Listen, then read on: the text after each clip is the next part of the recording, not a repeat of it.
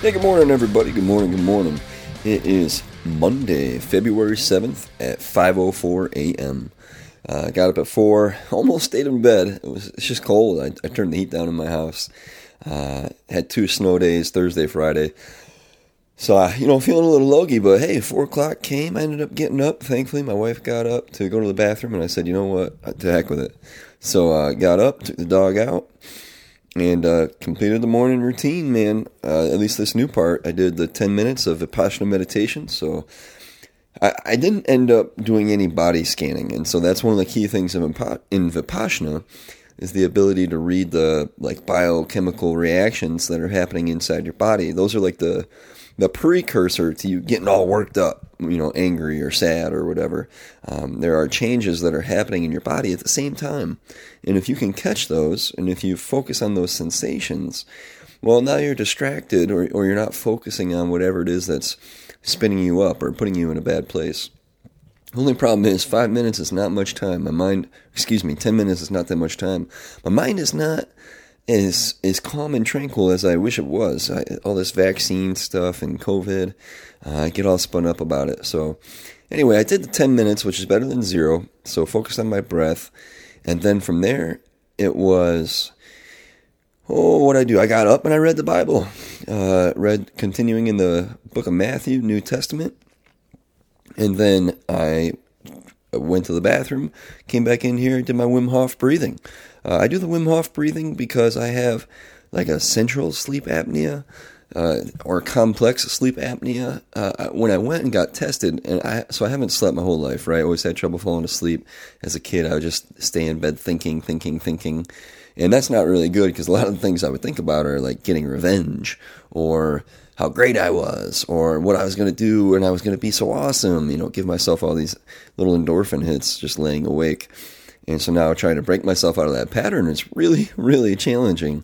But what I noticed one time is that when I Wim Hofed, uh, at least before bed and when I quit smoking weed, I was able to fall asleep and I was able to stay asleep. Um, I, I feel like I was retraining my body's oxygen tolerance or retraining my body's ability to breathe I don't know. So I'm doing it in the mornings, and what I really need to do is also do it in the evenings. But it's also a good reset. I find that after I Wim Hof, it's kind of a clean slate in my brain. You know, even if my brain was busy, I can Wim Hof, do those deep breathing, and uh, boom, I'm I'm, a, I'm in a different place. I really like that. Today, man, Monday, at some point, my principal is going to come in and do an unannounced observation for me. So if you don't know what that is, teachers get two to three observations a year. Uh, an administrator will tell them when the administrator's coming in, you know, and then the teacher submits lesson plans and the administrator reviews them. Then the administrator watches the lesson. Um, principal, uh, vice principal, um, it doesn't have to be that too. Administration and education can mean a lot of things. Curriculum instructor, and super annoying. Most schools have too many administrators. Uh, but then they also do an unannounced where they just walk in and they watch it for like 45 minutes. You know, and they, of course, they're assessing you the whole time. And I suspect that's going to happen to me this week. Uh, I saw the principal; she's been making the rounds. I know I'm on her list. Um, so this week's going to be kind of interesting. I, I, I've been having the kids during math. I teach kindergarten, right? So they're shooting these basketballs, and they make little tally marks, keeping track of how many baskets they shoot. And they with a with a partner, the partner makes a tally mark. Um, the first person shooting the basketball. Then they switch, and then they go over to the darts and they shoot darts at this whiteboard. And if they, you know, hit one of the targets, then their partner fills in a tens frame. A tens frame is a block of five, or excuse me, five blocks on top of five blocks. It's a long rectangle. One, two, three, four, five. You go back to the beginning at the bottom. One, two, three, four, five. It's the first team to ten wins. Today, I'm gonna turn those into stations, and stations in the sense that once the kids finish. Uh, uh, a fill in the blank count to 100 page. So I, I give them a hundreds chart, 1 through 100, and I take some of the numbers out. And the kids have to fill in the numbers that are missing. And then they flip it over, and there's dominoes, and they have to, you know, if there's like a 5 and a 3, they go 5. With a big circle, it's called counting on. They pick the biggest number, 5, 6, 7, 8, and then they count that 3. Once they finish that page, um, I'll have them go to their assigned station, and that'll either be the darts or the basketballs or maybe Splash Math, which is an uh, application on the internet, or go to me because at the end of the day, it's It's February, and I still have not been meeting with small groups. At this age, meeting with the teacher is a big deal. I mean, that really pays off, and I haven't done it at all. So it needs to be a top priority for me. I need to be able to just let go of other curriculum and just say, all right, let's let's see how this goes. Are the kids going to fumble around? Are they going to struggle? Did I train them up well enough on these independent exercises? And even if the administrator comes in right then, the lesson doesn't have to go well. You just have to do the right things when when stuff starts going poorly. You know, if kids are acting out, going crazy, you calm the class down. You do a reset. If you realize one group is fumbling, you know, you go over there and you kind of straighten them out. Do the kids have the right scaffolding? Do they know who to ask uh, when they need help? You know, asking each other instead of asking me. There's an old phrase teachers like to use ask three before me. Talk to three friends, friends first to get your question answered. And if those kids don't know, then come to me. Because as a teacher, you find yourself saying the same thing over and over and over again. Um, so yeah, I'm gonna go into this week with a with a good attitude. Hopefully, kind of revamp things. Yesterday, I added some toe raises to my feet training, which is super important. Uh, I switched to a forefoot striker with my jogging, and, and this has been like a six year process. You, you can't just do it overnight, you guys. If you're a heel striker and you want to go to toe striking with the running, it must take. Listen, unless you're Superman, unless you're incredibly over the top, 100% dedicated, it can't happen in less than six months. It, it just can't. Um, your body will get jacked up. Your Achilles will be tore up. Um, so I'm just advising you here. Um, but for me, I've been I've been jogging a little bit on and off with the wife, and forefoot striking. What I need to do now is get my calves stronger. I used to have wicked strong calves. I was doing them on the leg press machine. Man, I, I did more weight than anybody in the gym at one point.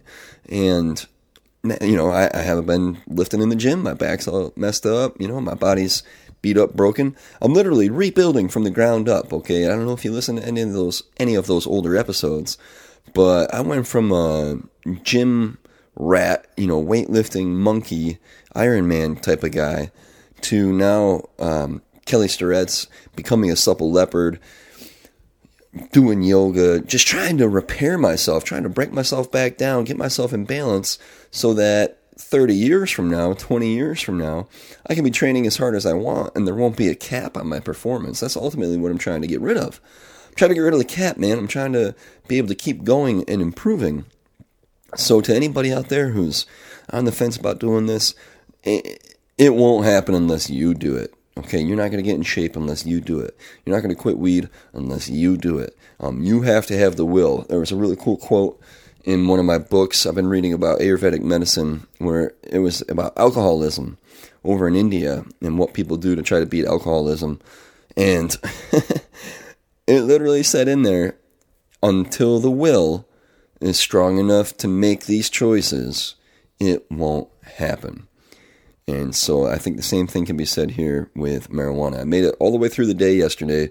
Interesting. Every time I do a podcast in the morning, I'm good all day. It's almost like, you know, you got to when you make this statement, then you got to follow through. And so here I am, five o'clock in the morning, about to go downstairs, do my yoga, shoot my bow, do my core, train my feet before going to work.